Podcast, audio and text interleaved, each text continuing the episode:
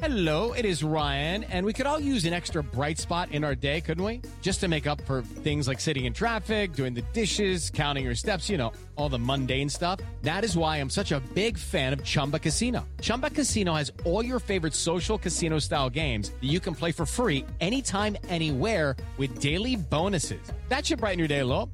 Actually, a lot. So sign up now at chumbacasino.com. That's chumbacasino.com. No purchase necessary. VGW Group. Void were prohibited by law. See terms and conditions. 18 plus.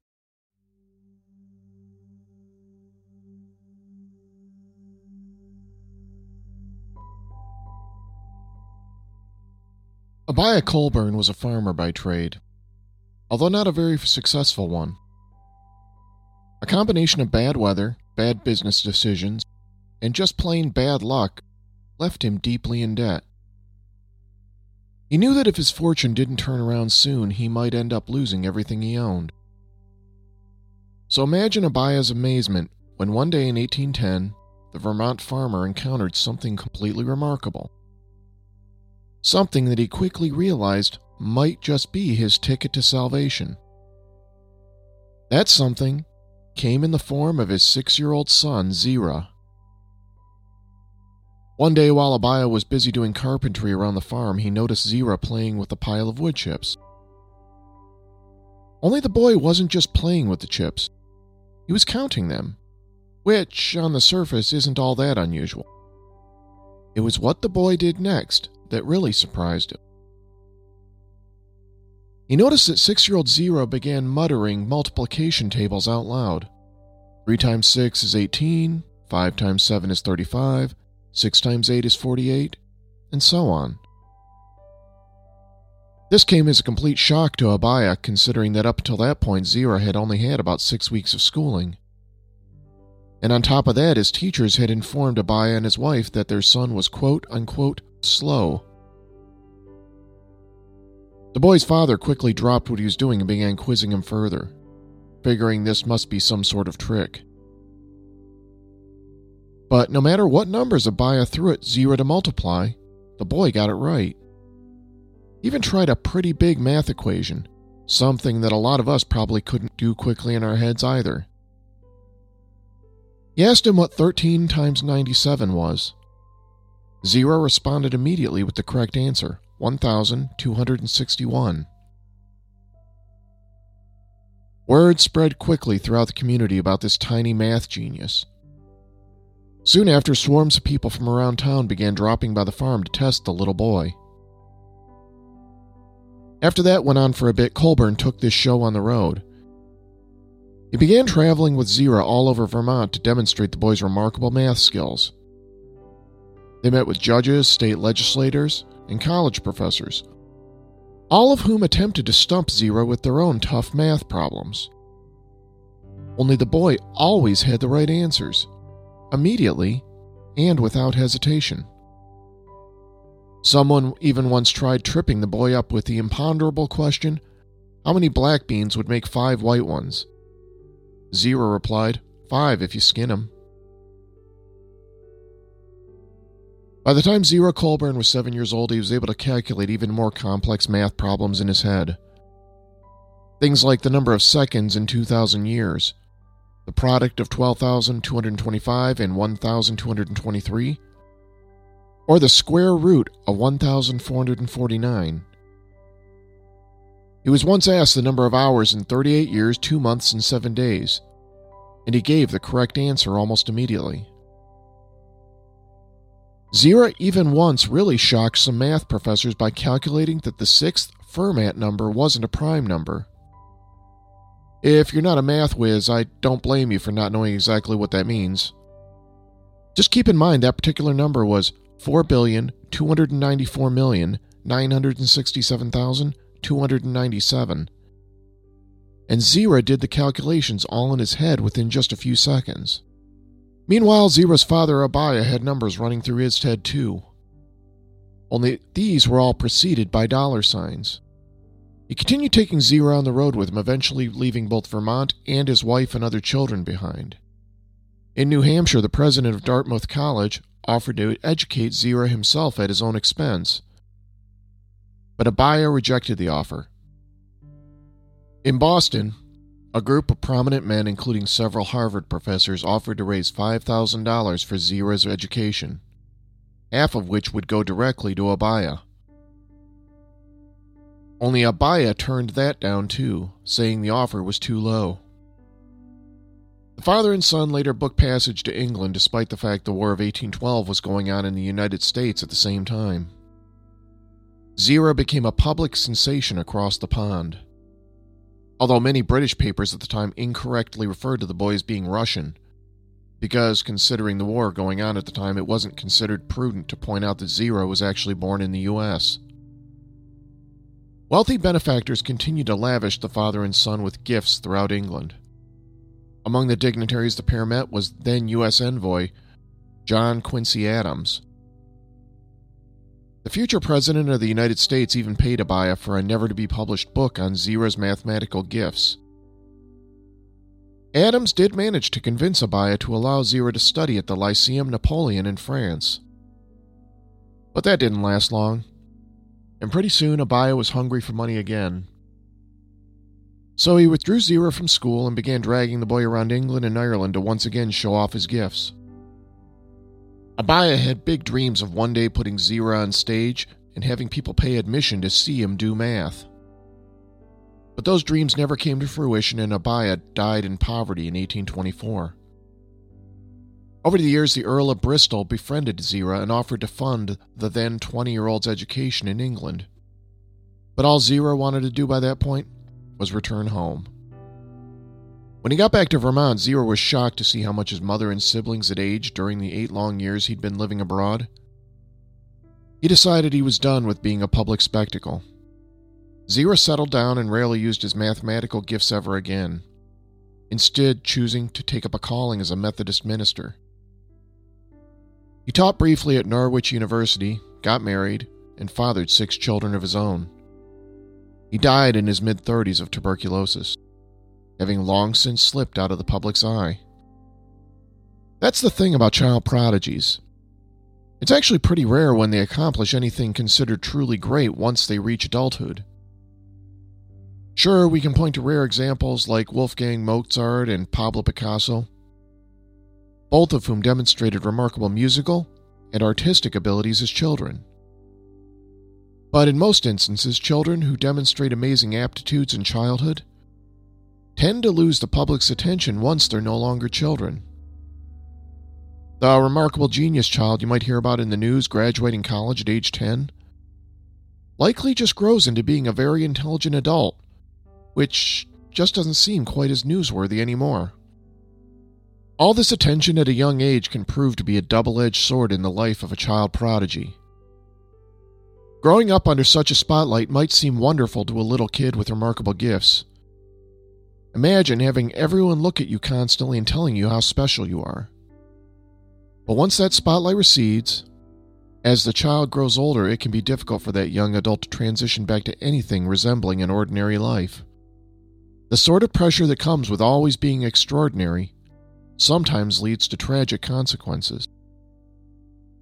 Such was the life led by a girl named Barbara Newhall Follett, who at a young age transfixed the literary world she published her first novel, The House Without Windows, when she was just 12 years old, going on to receive much critical acclaim. But life wasn't easy for Barbara after that. And in December 1939, when she was 25 years old, Barbara walked out of her apartment and was never seen again. I'm Nate Hale, the original inspiration for Encyclopedia Brown, and this is The Conspirators.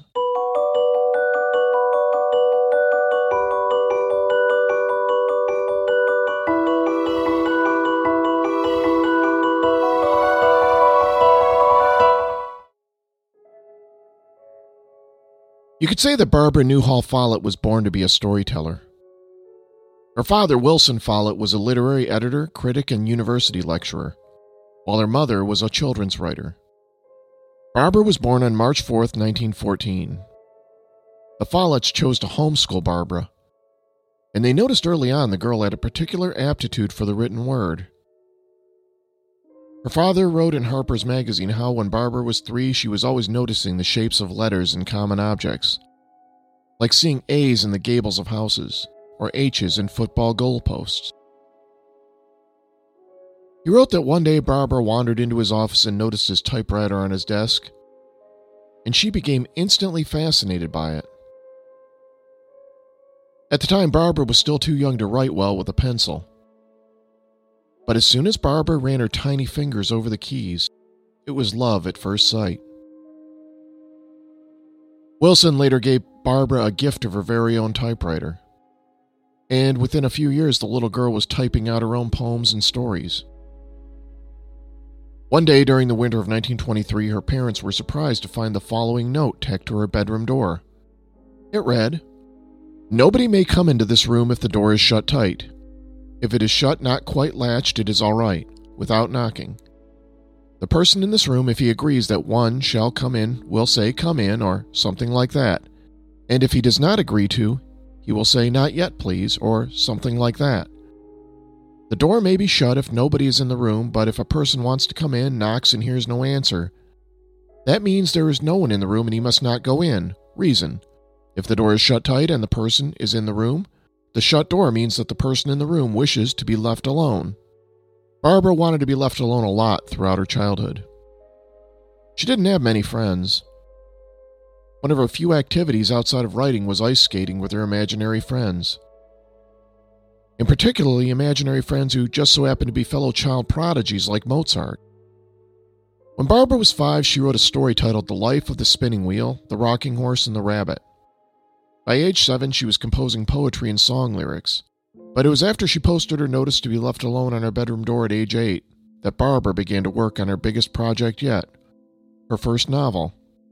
Barbara's few friends who lived in the neighborhood didn't know what to make of her.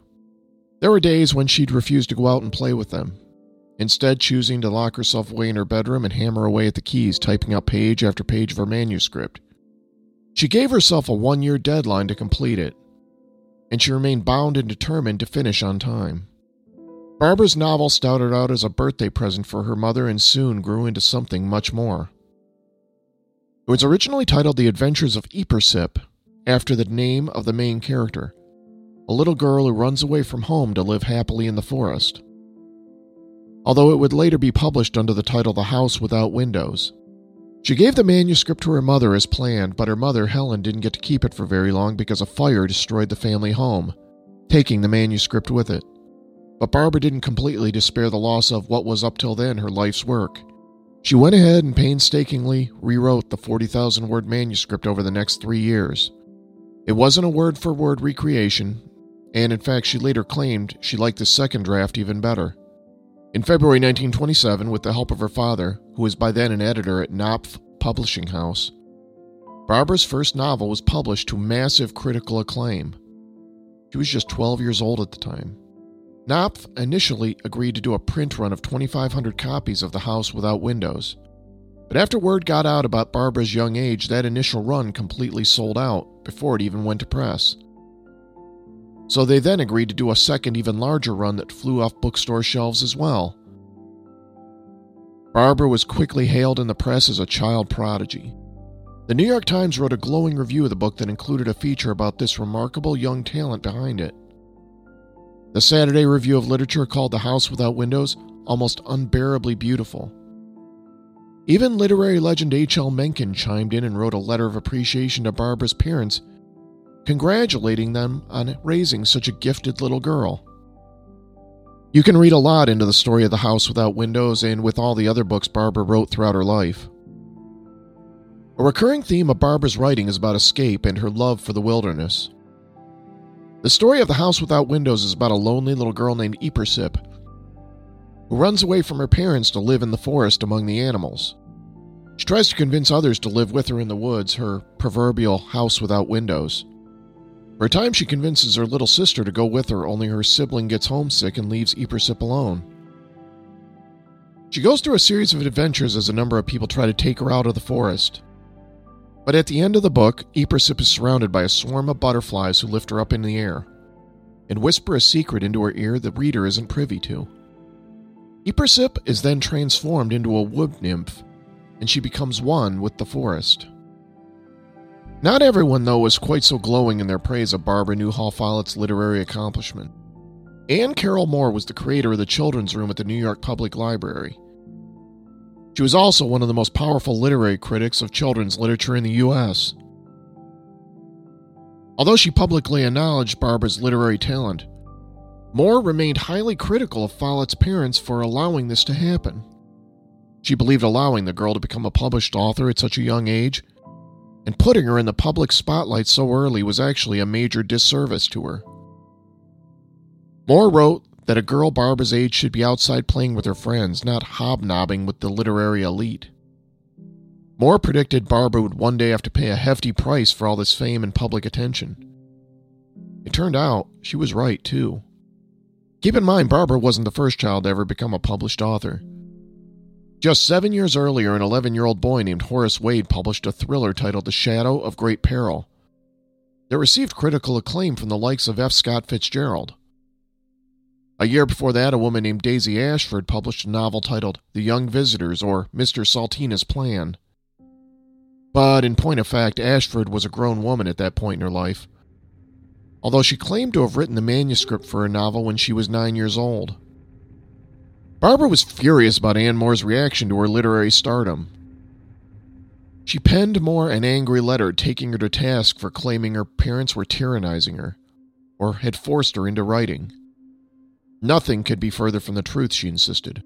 Barbara wrote, It is surely very rash to slam down into the mud a childhood and a system of living that you know nothing about.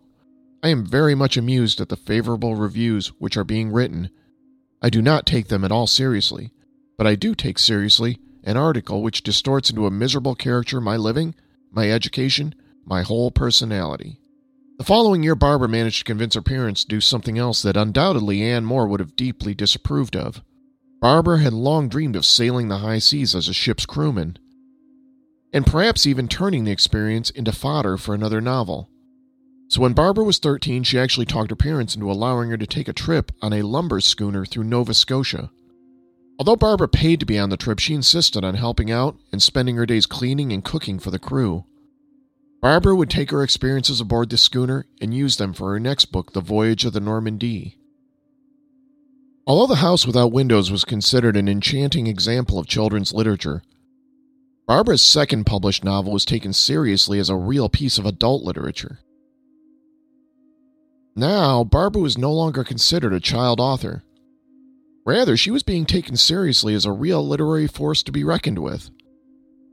The Saturday Review called The Voyage of the Normandie a fine, sustained, and vivid piece of writing. They did make a point, though, of mentioning in their review that Barbara had just turned 14 only 12 days before the book hit store shelves.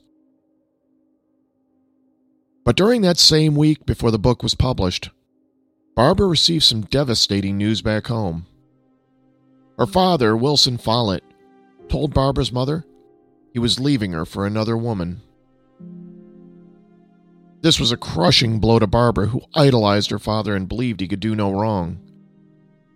When word of the affair came to light, Wilson was fired from his editor job at Knopf, leaving Barbara and her mother nearly penniless.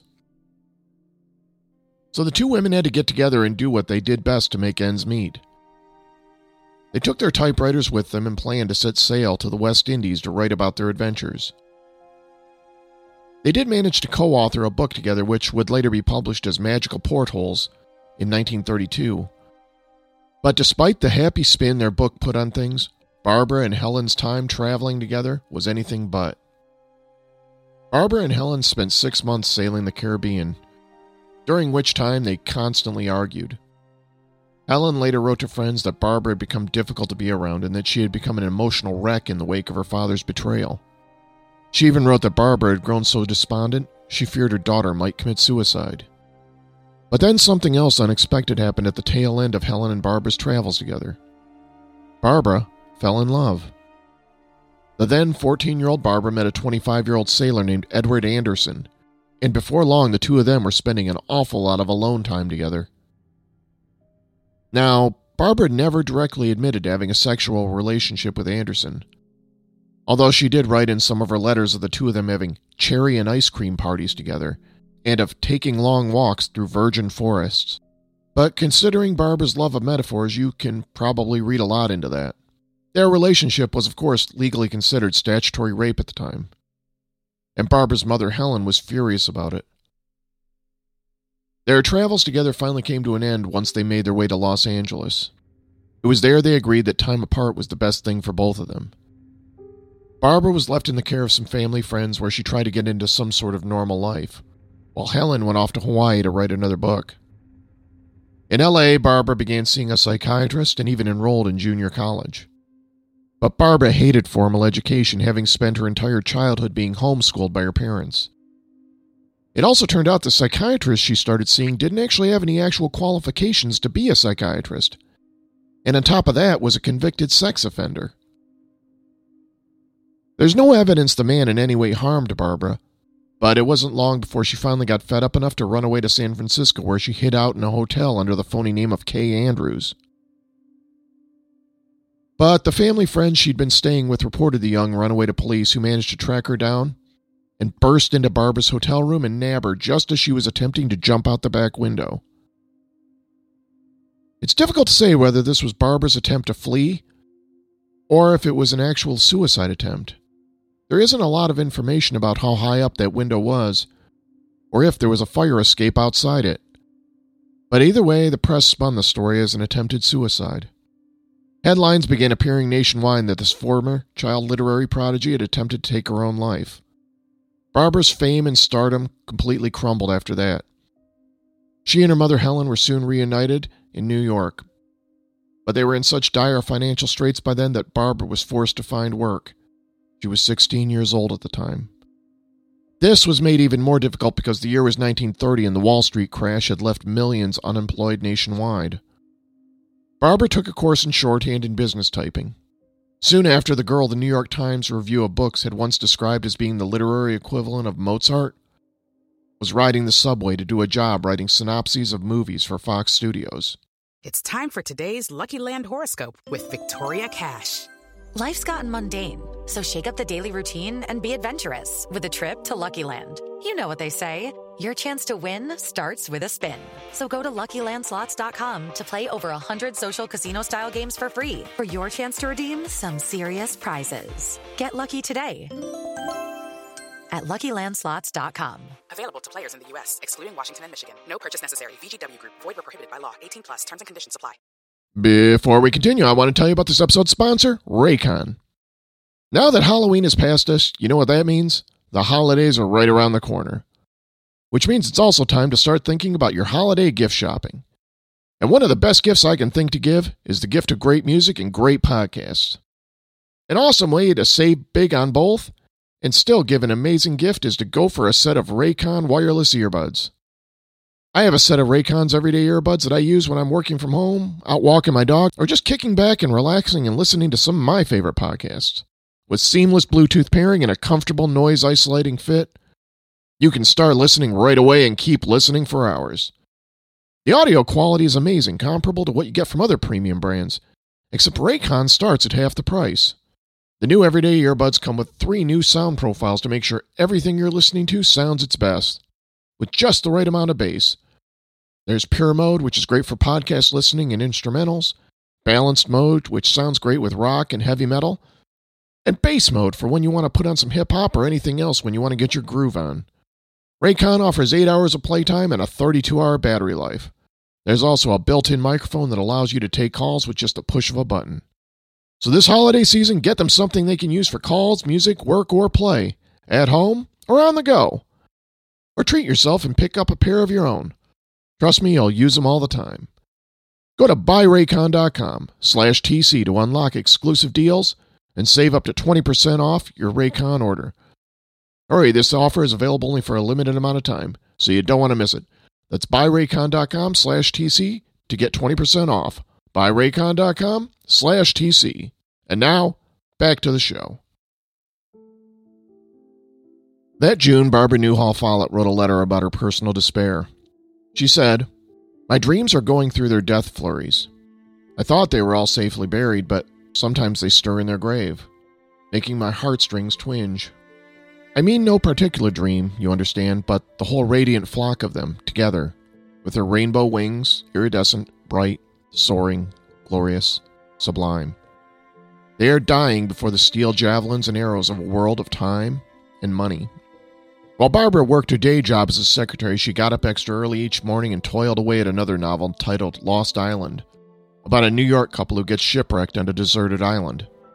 Like her previous novels, you can see elements of her personal life seeping into her storytelling, as she writes about the loneliness and despair of life in New York City, as well as her grand desire to be somewhere far away. Eventually, Barbara grew tired enough of city life that she decided to leave the city and began to explore the landscapes of the Northeast. She met a group of four friends and began making plans with them to hike the Appalachian Trail that summer. But two of the friends backed out, leaving only Barbara and a young man named Nickerson Rogers. The two of them carried on with their trip, and from there they eventually made their way to Europe, where they hiked their way through Spain, France, Switzerland, and Germany, telling everyone they met they were a married couple in order to avoid scandal. To add an extra wrinkle to Barbara's new love affair, it turned out she was still exchanging letters with the sailor Edward Anderson, whom she met when she was 14. The two of them had been writing to each other for years, and in many of his final letters to Barbara, Anderson professed his undying love for her, begging him not to leave her. But leave him she did. When she and Nick Rogers got back to Boston, the two of them got married. Barbara took a job as a secretary and tried settling into a normal domestic life. But Barbara's wanderlust got the better of her again, and eventually she told Nick she wanted to enroll in some interpretive dance classes. The catch was, these classes were in California. Nick couldn't just up and quit his job to move, so Barbara left without him. And according to Barbara's letters, Nick was okay with this at first, thinking it would just be for a few months. But then, while Barbara was on the other side of the country, she received a letter from Nick informing her he had been having an affair and was planning on leaving her to be with his mistress. Barbara was devastated. It was just like her father leaving her all over again. Only this time, Barbara refused to just sit by and let this happen. She hopped on the next bus back to Boston only to return to an empty apartment. Several of Nick's belongings were gone, and Nick was nowhere to be found. Barbara called a doctor friend who actually provided her with alcohol and some sleeping pills to calm her nerves. After three days of existing in a drunken stupor, Nick returned home. He told Barbara he'd just been away on a business trip. Whether this was true or not, she never found out. But over the next few months, they tried to fix things and carry on as a married couple. But Barbara remained uneasy during this time. One day, while the couple were exploring Cape Cod, she came right out and asked him if things were going to work for them. Nick told her that he would like them to, but he really didn't know if they could at this point. In one of the very last things Barbara is known to have written, Barbara described her feelings at the time in a letter to a friend. In my last letter, I told you things were going well, and I thought they were. They continued to go well for a time, at least I thought so, and I was happy. No such luck. I don't know what to say now. On the surface, things are terribly calm and wrong. Just as wrong as they can be. I'm trying. We're both trying. I still think there is a chance that the outcome will be a happy one, but I would have to think that anyway in order to live. So you can draw any conclusions you like from that. Then on December 7th, 1939, Barbara Newhall Follett left her apartment in Brookline, Massachusetts with $30 in her pocket and a notebook in her hand. She was never heard from again. To this day, what happened to Barbara Newhall Follett remains a mystery. Suspicions immediately fell to her husband Nickerson since it was revealed he waited two weeks to report her missing, and almost four months before he requested an official missing persons bulletin. In fact, we only have Nick's word for what happened to Barbara on the last day he saw her. Nick admitted to police that he and Barbara had argued right before she left, but he also believed Barbara would just reappear one day when she cooled down. The fact that this former child prodigy who had once been on the front page of newspapers across the country had gone missing went almost completely unnoticed for years. All the missing persons reports had been made under Barbara's married name of Rogers, so no connections were made to the child prodigy Barbara Newhall Follett. In fact, Barbara's own mother, Helen, didn't even realize her daughter was missing until the mid 1940s. Barbara's father, Wilson, later wrote a letter to The Atlantic in which he makes it sound like he believed his daughter was still alive. In fact, he even had the gall to scold her for not sticking it out through a tough spot in her marriage. Four years after Barbara vanished, Nick Rogers legally divorced Barbara. He then immediately married the woman he'd been having an affair with all along. It wouldn't be until 1966 when Helen co authored an academic study on her daughter that the public really became aware that Barbara Newhall Follett had gone missing. Helen had spent the previous years urging police to look for Barbara, and in particular, she tried focusing their attention on Nickerson, whom she suspected of foul play. She wrote to Nick himself that all his silence made him look as if he had something to hide regarding Barbara's disappearance. Nick Rogers denied everything. There's just so much we don't know about Barbara's last days that it's impossible to say for certain what her fate may have been.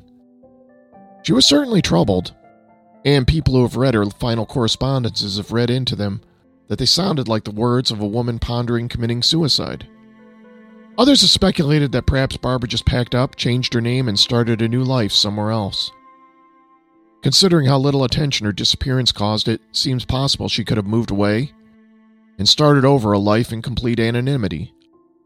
There also remains the tragic possibility that her husband murdered her. His seeming lack of interest following Barbara's disappearance certainly cast Nick under suspicion. And yet, there's also a possibility that Barbara was found, or at least her remains were. On Thanksgiving Day 1948, a man named Harold Huckins went out deer hunting on Pulsifer Hill in New Hampshire. He was walking near Swan Lake when he came to a shallow depression near the water. And in that depression, Harold found a few scattered human bones, along with a purse, an empty medicine bottle, some scraps of fabric, a pair of women's shoes, and a pair of women's horn rimmed glasses. All of which some investigators believe may have belonged to Barbara. But although medical examiners at the time were able to determine the bones belonged to a 25 year old woman, the same age as Barbara, police didn't connect that skeleton to Barbara Newhall Follett's disappearance. Rather, they made a public statement claiming the remains were actually those of a different missing woman. Police investigators said the bones were those of a 25 year old woman named Elsie Whitmore, who had gone missing around the same time as Barbara. But it turns out there were several discrepancies that call this identification into question. Medical reports show the bones would have come from a woman three inches taller than Elsie would have been. And in fact, Barbara was taller than Elsie. Besides that, the shoes they found with the remains also wouldn't have fit Elsie, but they were Barbara's size. There were also a pair of horn rimmed glasses found at the scene. Elsie didn't wear glasses, but Barbara did. The location where the bones were found also had sentimental value to Barbara. It was right around the same area where she and Nick had spent nearly two weeks camping together before they headed out on their hike through the Appalachian Mountains. But despite how compelling all this evidence seems, there's just no way of knowing for certain if those remains were Barbara Newhall Follett. Police later admitted to losing the remains and all other evidence collected in 1948. And that's just where we're at. Barbara Newhall Follett spent her life dreaming of adventure, traveling the world and living life among nature.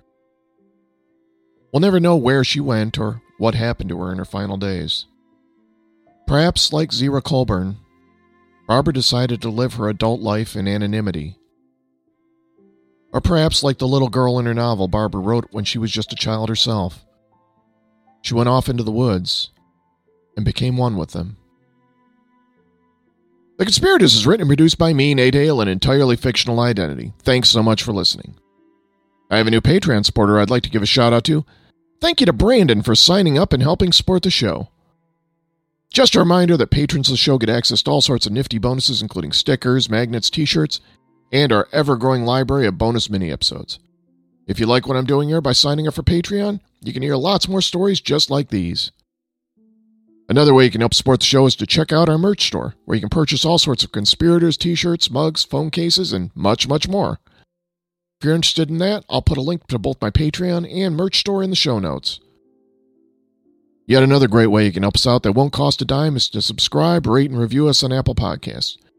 Each one of your ratings and reviews helps boost us in Apple's magical rankings and spreads the good word to more people. If you're not on Apple, not to worry, you can also find our show in most of the places you get your podcasts, including Spotify and Stitcher. We also have a website, theconspiratorspodcast.com, where you can listen to our entire back catalog of shows. Elsewhere, I encourage you to follow us on social media. You can find us on Twitter, Instagram, and our Facebook page. You can even write to us an old fashioned email at theconspiratorspodcast at gmail.com. I love to hear from you. Thanks again for listening, and I hope you'll join us again next time.